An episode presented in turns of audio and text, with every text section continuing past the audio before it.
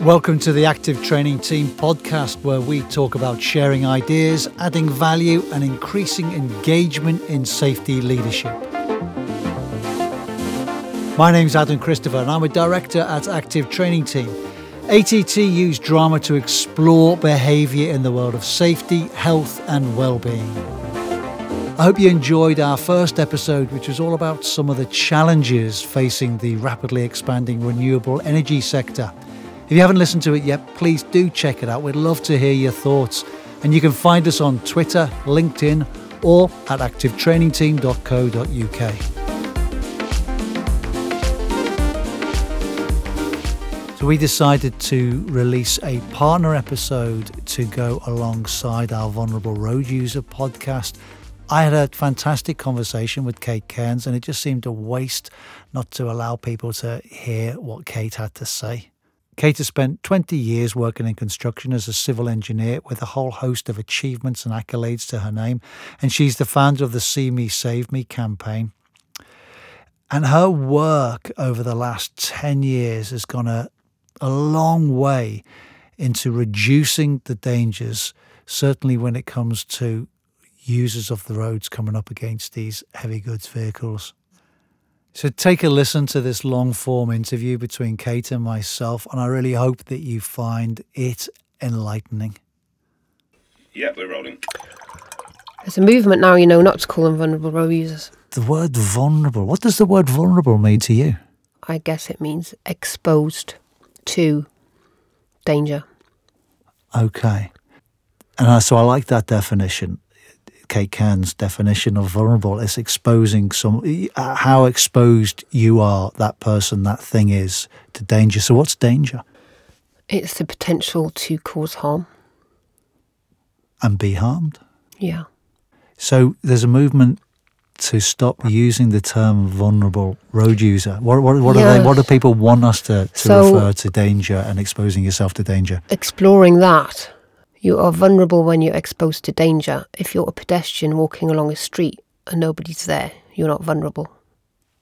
If you're cycling along a route which is designed for a cyclist to cycle along, you're not vulnerable. You only become vulnerable when danger is placed in close proximity to you.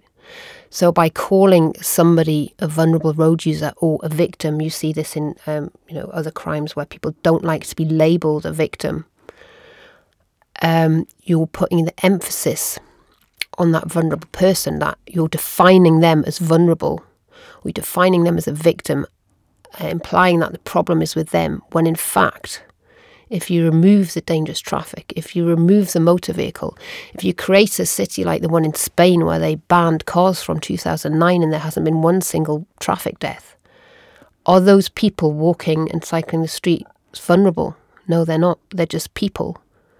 And also, there's the issue of defining people by the mode in which they're travelling. So, we talk about a cyclist or a driver, and then we attach connotations or stereotypes but, you know, today I'm cycling. Uh, I'm a person on a bike. Tomorrow I'll be driving my motorbike. What am I, a motorcyclist tomorrow? And then when I'm driving my tractor at the weekend in my vegetable patch, am I, you know, a plant driver or a man in a van when I'm with my partner in his van? And it's true that when I get in my partner's van, he's a carpenter. I do feel like a man in a van. I feel raised up. I feel higher. I, I feel more powerful. But we're all just people choosing a different mode of transport.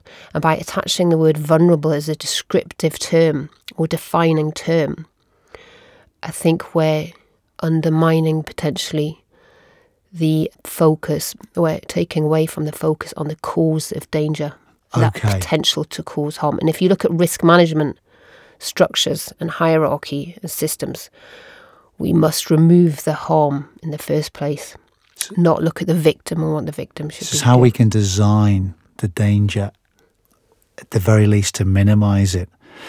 So, okay, so we have this term, whether, whether it's going to be phased out, vulnerable road users.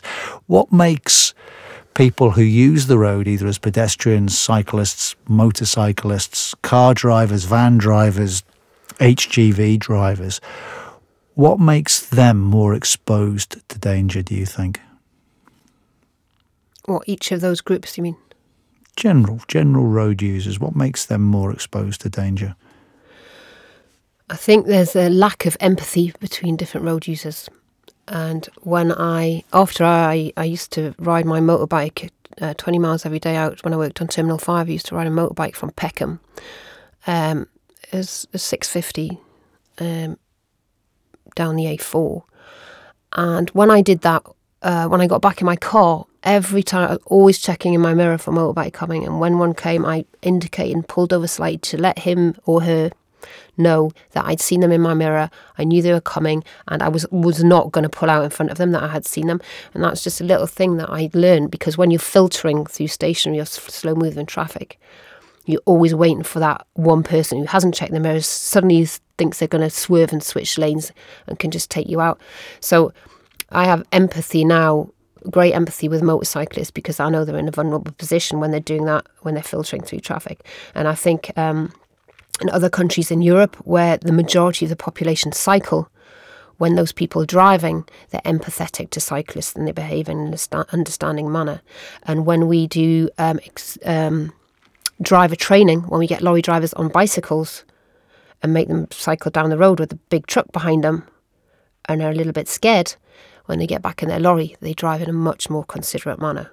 And when we put cyclists in trucks to show them the blind spots, then they don't go up the inside. So it's all about empathy, I think, and understanding each other's risks uh, in different environments. So there's human behaviour, isn't there, that presents a risk. So a gun is not dangerous and doesn't make me vulnerable if it's locked in a drawer.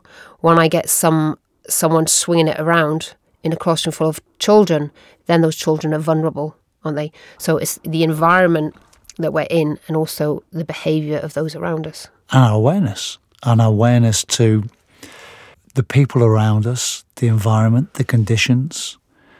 But I love that empathy. I'm empathizing or understanding what the responsibilities are of a pedestrian because I'm a pedestrian. For in your case, because you you ride push bikes, motorbikes, cars, tractors being in a white van. Okay, so we, we have that awareness of what it might be like in someone else's shoes because you're, what you're saying, using a road is a shared experience. Mm. Yeah, now there's the share the road phrase, and I, have heard it said that we all have an equal responsibility to share the space. Now, I wouldn't really agree with that because it's a bit like David and Goliath, isn't it? The potential for a 32 ton fully laden tipper lorry travelling at two miles an hour to kill someone is 78 times that of a car. So a pedestrian is much more vulnerable than a cyclist whizzing by at 15 miles an hour. So whenever I cycle and a pedestrian steps out in front of me, goes on a pedestrian, I will always brake if they're right or if they're wrong. I will always brake and I always say after you because they are more vulnerable than me. And in other countries, we have presumed liability where the vehicle that has a potential to cause the greatest harm must um, show that they haven't caused the harm. So the liability is on them to prove that they weren't in the wrong. And I, I kind of try and carry that out anyway in whatever mode of transport that I choose to take. So, how you behave, you think, is key to keeping others around you and yourself yeah. safe. And if you're in charge of a 32 ton tipper lorry and you're a professional, driver is your job, I think you must be much more conscious and take much more responsibility about sharing, invert commas, the space. Um, compared to a, a, lady of 94 who's crossing the road with her shopping. You're not sharing that space on equal grounds or equal power or equal potential to do harm. It's, you know, a complete dichotomy or antithesis um, of power and potential to do harm. So when we talk about sharing, um, it's not necessarily sharing equally. Okay, I like that. So that is about recognizing your responsibility and the possible impact your actions will have on those around you. Indeed. And that can actually go up the chain as well, I guess, because if a cyclist is cycling in a way that is putting and compromising other people's ability to drive carefully then they should have that responsibility going back up the food chain to mm. the big 32, 35 ton tipper. Well, they should understand that the driver might be not be able to see them, that they don't have maneuverability. So if they duck in and out, they can do that if if they choose if they've assessed the situation. But but they should consider the restrictions that uh, the driver has placed upon him. Now that is, I consider unacceptable restrictions that a tipper can drive through the centre of London, have massive blind spots all around them especially when they're in highly pedestrianised zones. I just think we've come to a situation where we've got HGVs that haven't changed in design pretty much since the 60s to the exterior. And um, we've had a massive growth in cycling, pedestrianisation, and these vehicles now are not designed for the streets and which is why I'm really glad now that we've got new direct vision standards coming in. We've eventually, in the last few years, got direct vision lorries. We've got the mayor's um, direct vision standard coming in next year. Now the industry has woken up to the idea to the fact that these vehicles aren't fit for purpose. The drivers need better training, and we all have a responsibility to to make to make sure that people are safe. So it's again talking about how do we design the risk out of what we do. You talked about professional there. So we're saying that certain people who use the road are professional road users. Who are they? They're commercial drivers, people whose job it is to drive goods and materials around town. So somebody is that is their job they have a salary or at least a paycheck, and someone is procuring those services. So, a responsible client surely does not want the result of their business activities to be a collision or death on the roads. So, in the construction industry, that's why now we, we've got the CLOCS standard and we're asking clients to specify it in their contract documents because we on site is very tightly controlled and safety's improved massively over the last 10, 20 years. And it's accepted that any incident or fatality that happens on site is our responsibility. So when those vehicles move off site, two metres out of the site boundary, why is that suddenly not our responsibility when, if as a client, that vehicle would not exist if it wasn't for our project and the need to move our goods and materials? So there's more we're sharing the responsibility. Not only do you have the professional drivers, and if it's in construction, that will be the guys that are taking the goods who've been procured to take the goods from A to B on behalf of the client or on behalf of their bosses, the, the contractors who are employed by the client.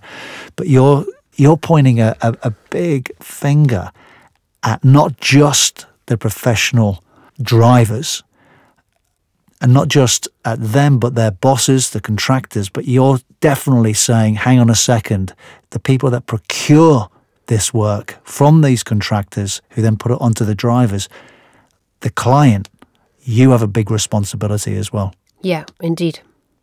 Because that's where the power is. The power is in the procurement. They can specify what they like. And if the contractors don't meet that specification, they're not going to get the work, then that by default drives improved standards. And we can't expect contractors to put in extra measures, do extra training, buy better kit, which is more expensive, if we don't create the commercial environment for them to do their job in a responsible, sustainable manner. I mean, that's just good business, isn't it? You wouldn't any business you wouldn't want people working from for you who weren't trained and didn't have adequate kit. You say I'm pointing the finger a third of crashes, that's 200 killed or seriously injured each week, involve a vehicle being driven for work. So that is what what are employers and clients doing about managing that risk? And I see a lot of talk about health and safety on site is a big issue. You know, no deaths acceptable on site. We have a global safety shutdown if everything happens. Lessons must be learned. All that happens on site, but there's often a massive blind spot in organisations with their people who drive off-site. And how, and how far are we away? Because I think that's absolutely right. You've you've got the client and you've got the contractors, and then you've got the drivers. And if the drivers haven't been sufficiently trained, if the plant kit isn't of a standard that's going to enable them to be as professional as they possibly can, then you're more likely to have an incident Yeah. involving some form of harm or loss. Yeah. And when I do my workshops and my professional speaking, I talk about the Swiss cheese effect, which is each of these incidents, each of these situations, you're creating a hole through which you can have a potentially catastrophic serious injury. And um, a guy I know always says that the most important bit of kit on a vehicle is the driver. So you have to have the best possible vehicle that you can have, and you have to have the best driver training that you can have, but you also have to have the best operations, i.e., the culture, the environment in which they're working. So, for example, I've been on training, excellent training for drivers. I've seen excellent vehicles, direct vision vehicles with cameras and sensors. And then when I've spoken to those drivers, they've said that they're told to get across London in a certain amount of time and make those three drops, and it's physically not possible for them to do that and drive safely. So it's really important as well that we create the the organisational culture and the right operational environment for them to feel empowered to be able to do their job safely. So you need to train the drivers, make sure they're competent, they're fit to drive, they've had their eyesight test, they're not fatigued, they're not hungover, they're not stressed.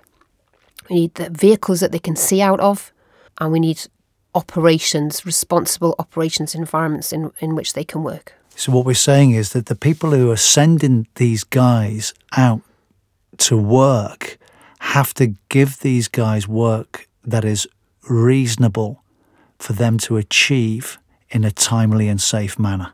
Exactly. So, why isn't that happening? I think we have an issue with culture. I think there are many organisations that their leadership's committed. They have policies and procedures. They have communication strategies, but there's a breakdown somewhere. There's a breakdown, and that culture isn't filtering all the way down. And usually, it's not the drivers. They normally want to do a good job. It's kind of. I was talking to a colleague just the other day. He was talking about the layer in between, where there's kind of stagnation or the operation managers they don't actually understand or appreciate the impact of what they're doing or the pressure they're putting drivers under. So the drivers getting pressure from the employer, they're getting pressure from the customer, they're getting pressure from the contract, you know, getting pressure, constant pressure all the time, and they're doing a really difficult job. And we have to give them the tools and the training and the environment in which to do that properly. Otherwise, you know, on the ground, otherwise procedures and policies and company values aren't going to make any difference. Because there's a lot of good people out there, aren't there? With with regard to this, there's a lot of good drivers out there that want to want to do a good professional job and keep everybody safe. There's a lot of good. I've I've had the joy and pleasure of working with some people at the tops of organisations, and I've had the people uh, joy of working with people who have just come in and brand new to to an industry. And I meet some great people with a great attitude and a great desire. But I also meet people who seem a little bit like they're banging their head against a Mm. brick wall with it, dependent on the people often who are around them or just above them and how they behave and how they work. And that's the, coming to this treacle layer where Yeah. something has broken down. And I think we were talking in another conversation about who influences one most. And, you know, mothers influence children up to a certain age, and then they're highly influenced by their peer group once they get over the age of about 11. They're highly influenced more so by their peer group. I'm losing control rapidly of my 11 year old daughter because she's influenced more by her peer group now. And I think whatever the MD says or the policies say, people are influenced by their peer groups, so their colleagues. So you might have a, I've had many stories where there's a procedure in place, they've had the training, but the slightly senior or elderly colleague says, "Oh, don't do it that way, mate. Do it this way. We've always done it this way. This is a better way to do it. Don't worry about that procedure." Um, that's and people more often than not are influenced by that person who's on their level. So it's about weeding out those people and making sure that they understand and that we have kind of role models speaking of and living the values of the organisation all the way through, right from the top right down to the bottom. That's a very difficult thing to achieve. And every layer, including this treacle layer, has to has to be take responsibility for their role within ensuring that how we do things is this way. Yeah. Okay, so what more needs to happen? Improve communication, improve the structure, the infrastructure, improve the quality of the vehicles out there, improve the attitude and behaviour of those driving, whatever the vehicle is. Where are we now in 2018? Hmm. Well, it was. It's going to be the tenth anniversary in February of my sister's death. So I've been campaigning for improved construction logistics for nearly a decade now, nine years, and we've come a massive way from the beginning. At the you know in 2009 2010 I felt very much a lone voice. Then we were talking about cameras and sensors on lorries as a as a quick fix but it became quickly clear that drivers had sensory overload and that we needed a redesign of the cab as we've been talking about and is now happening but when I mentioned that at the time in 2010 or 11 people would do the old trick that they do you know the old timers oh don't be ridiculous. We can't redesign a cab. You know, we need the engine up front because of the payload. And, you know, what was, you know, you're a woman who a silly suggestion that is. We've been in this industry for years and years.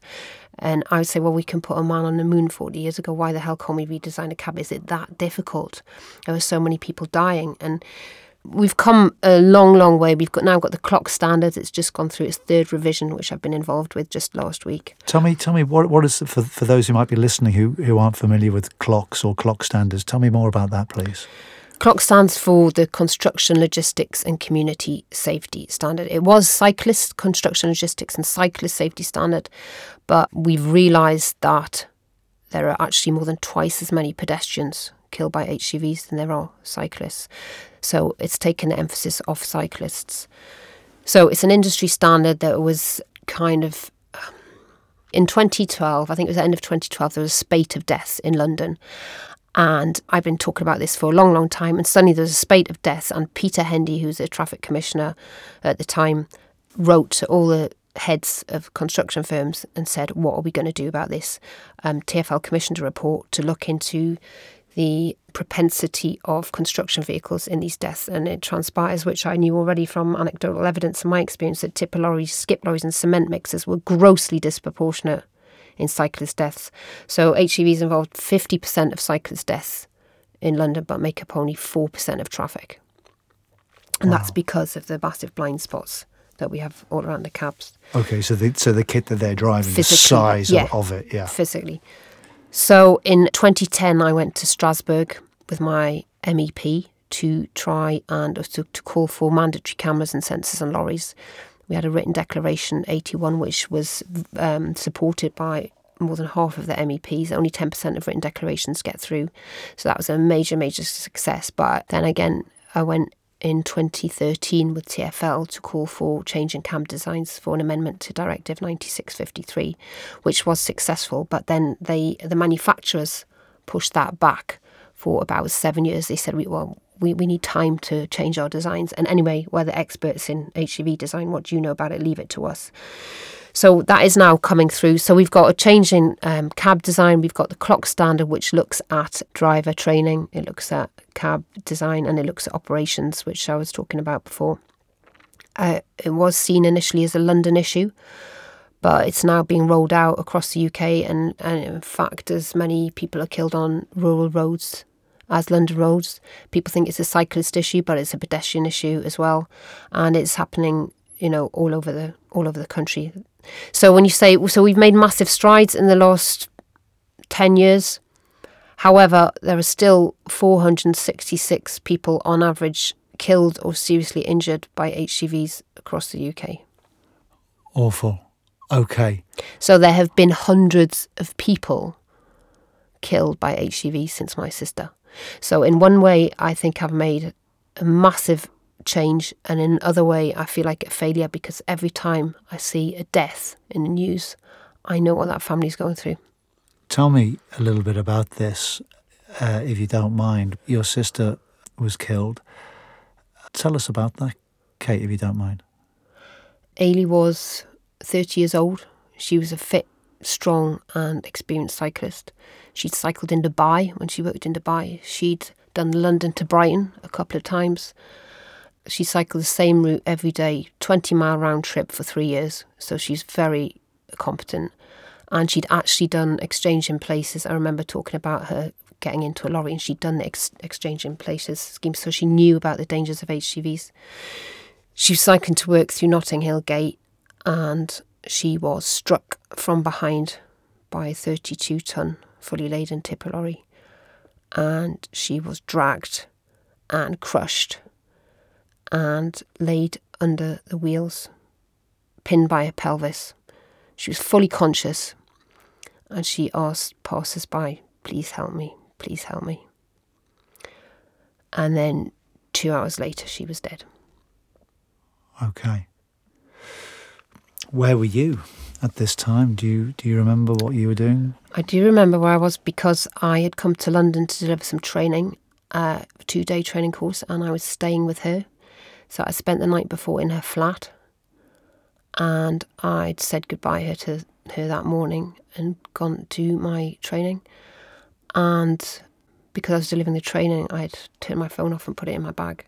And in the break, I looked at my phone and I had 15 missed calls from a variety of people from her boyfriend, from my partner, from her friend.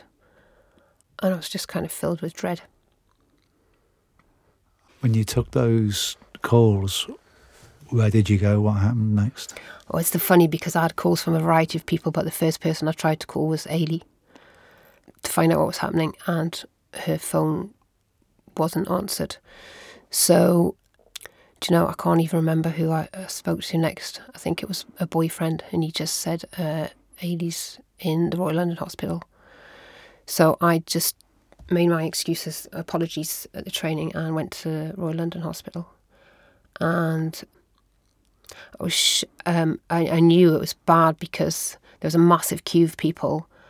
And I went to the desk and said said her name, and they came and got me and ushered me right past the whole queue and took me into um, another room, and it was just full of strange people who I didn't know who they were, uh, and they were it was Eilidh's colleagues, Eilidh's friends, Eilidh's boyfriend, um, flatmates. They they kind of all got there before me.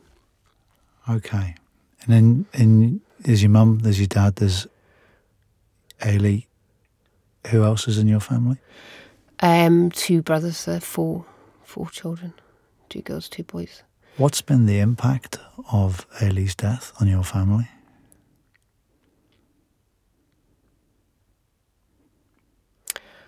Some say that when a tragedy happens, um, you know, families come together and they're stronger.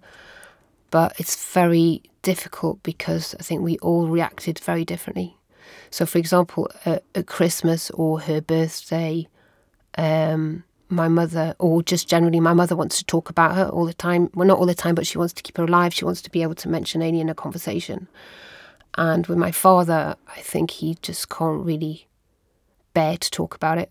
We we had dinner a while ago, and um, my mother mentioned Eilidh's name, and he just not immediately, but he quietly sort of got up and just left. Um, my brother feels incredibly guilty because he didn't see enough of her. He lives in Switzerland and he felt he didn't see enough of her.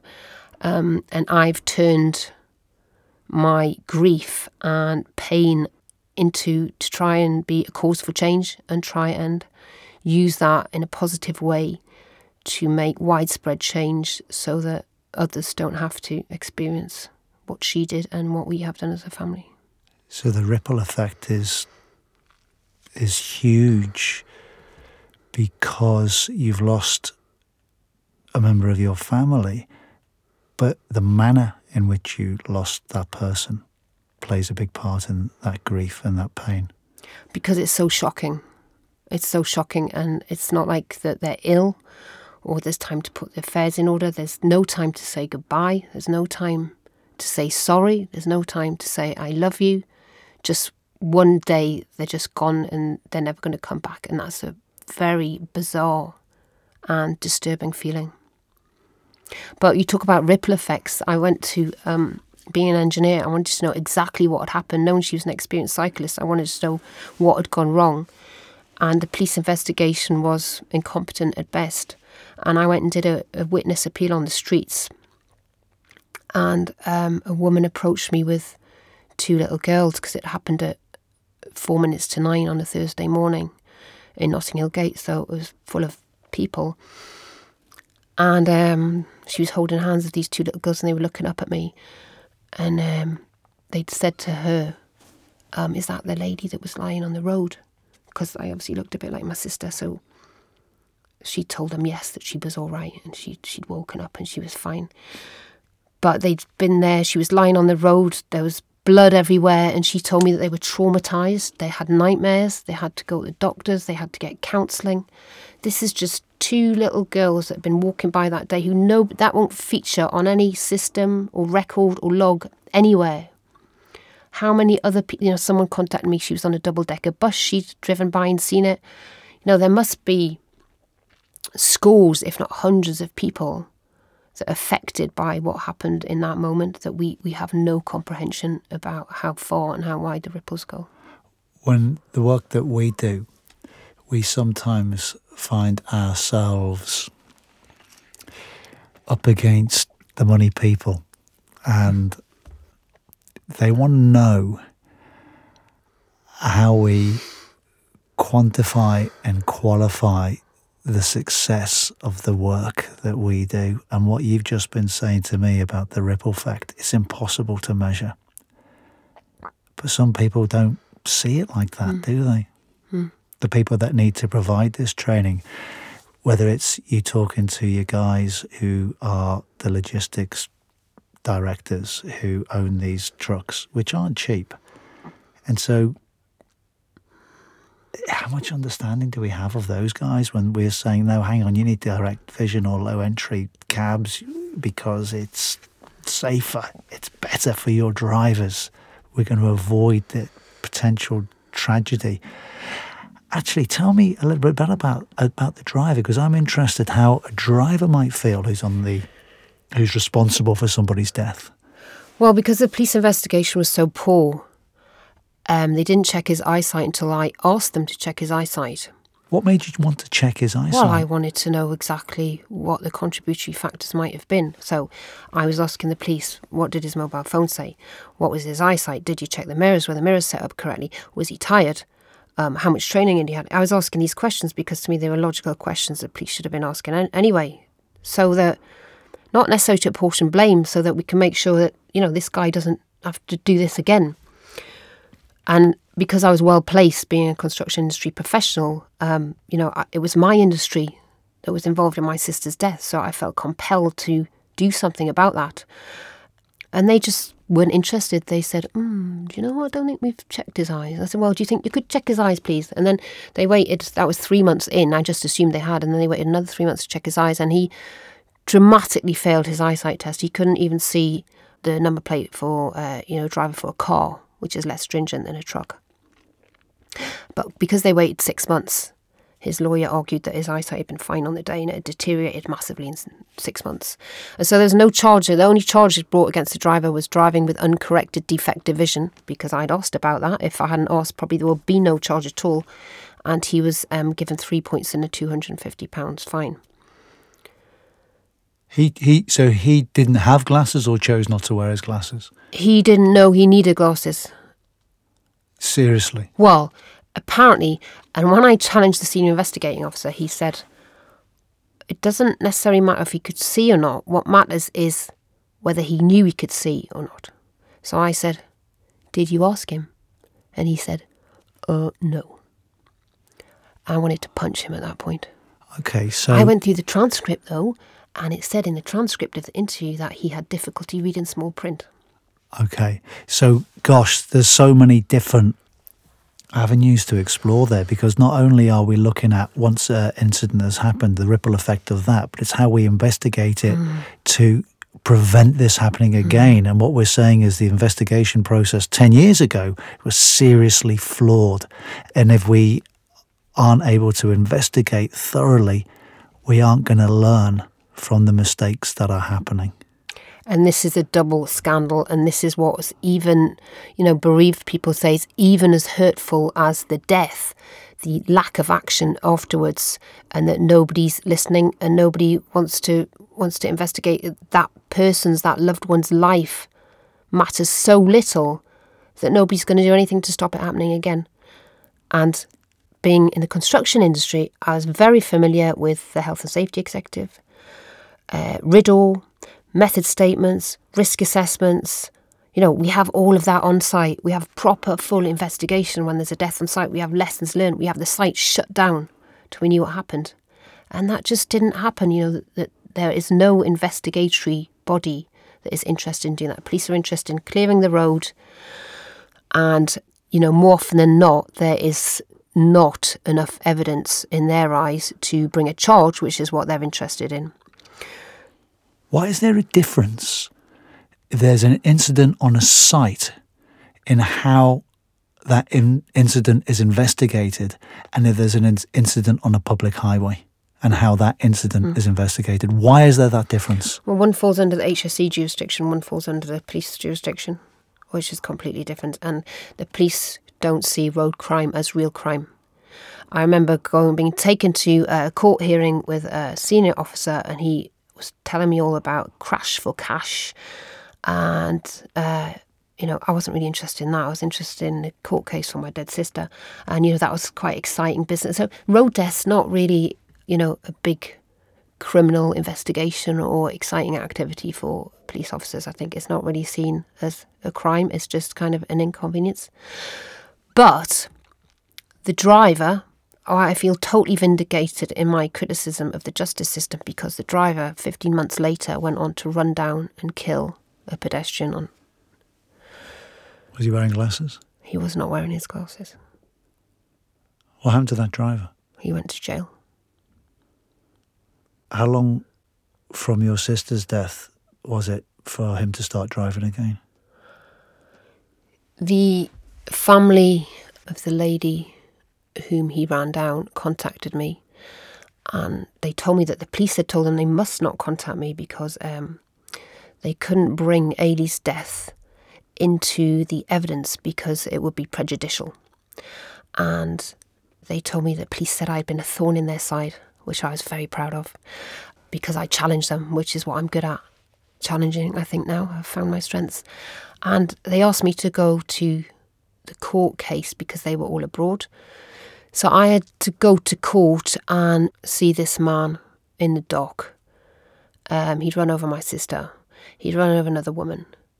And I looked at him and he was behind a glass screen and I just, he looked pitiful. He looked sorrowful. He looked broken. And my heart just went out for him. him. I just, I just felt sorry for him. And I thought, oh my God, what devastation, uh, you know, avoidable, um, preventable devastation to three families has been caused here because we as an industry are not being responsible and not safe and not equipping and preparing and training our drivers. We as a justice system have let this man back out on the road again to kill again. And his daughter came up to me and found me and she said, Kate, I'm so sorry, and I wish he'd been, I wish he'd been um, charged with your sister's death because then this wouldn't have happened again. He had a disabled son, who he apparently dressed every day, who was going to be devastated because his father wasn't there. It was just tragic. It was tragic for everyone. So I think so. Um, to answer your question, myself and the second victim's family wrote a, a statement, and we appealed to the judge. We didn't want him to go to prison. All we wanted was for him to not ever again have his HGV license back. And the judge declined to read out that bit of our statement because it was up to him to make the judgment. And he was sentenced to four years in jail, and when he came out, he could drive again. So there are so many people involved in minimizing the danger that we all face by using roads, not just in the antecedents to incidents, but in how these incidents are investigated and our willingness to learn and implement change. Where are we now, 10 years since your sister was killed, do you think? In all of those issues.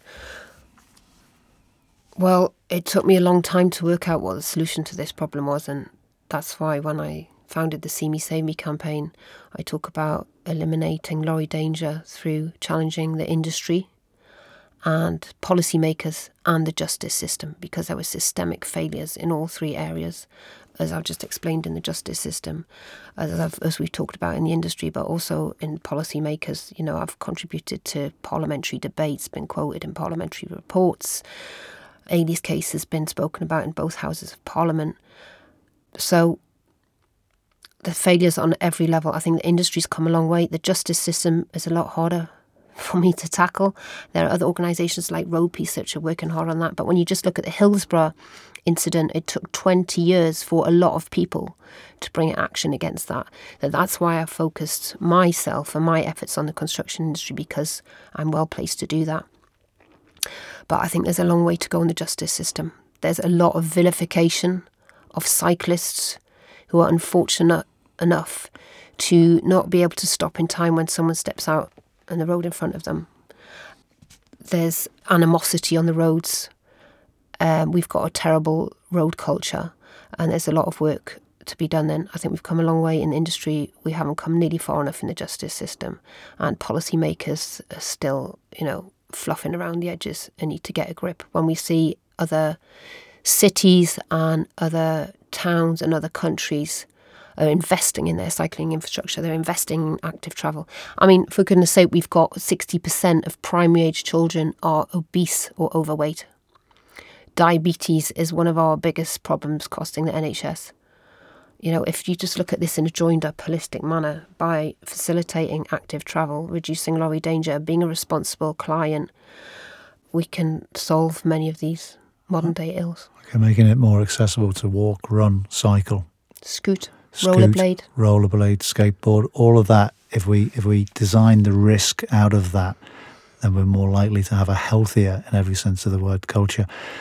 Kate Cairns, it's been a pleasure talking with you, and um, your drive and energy is admirable. Thank you very much. Thank you for having me.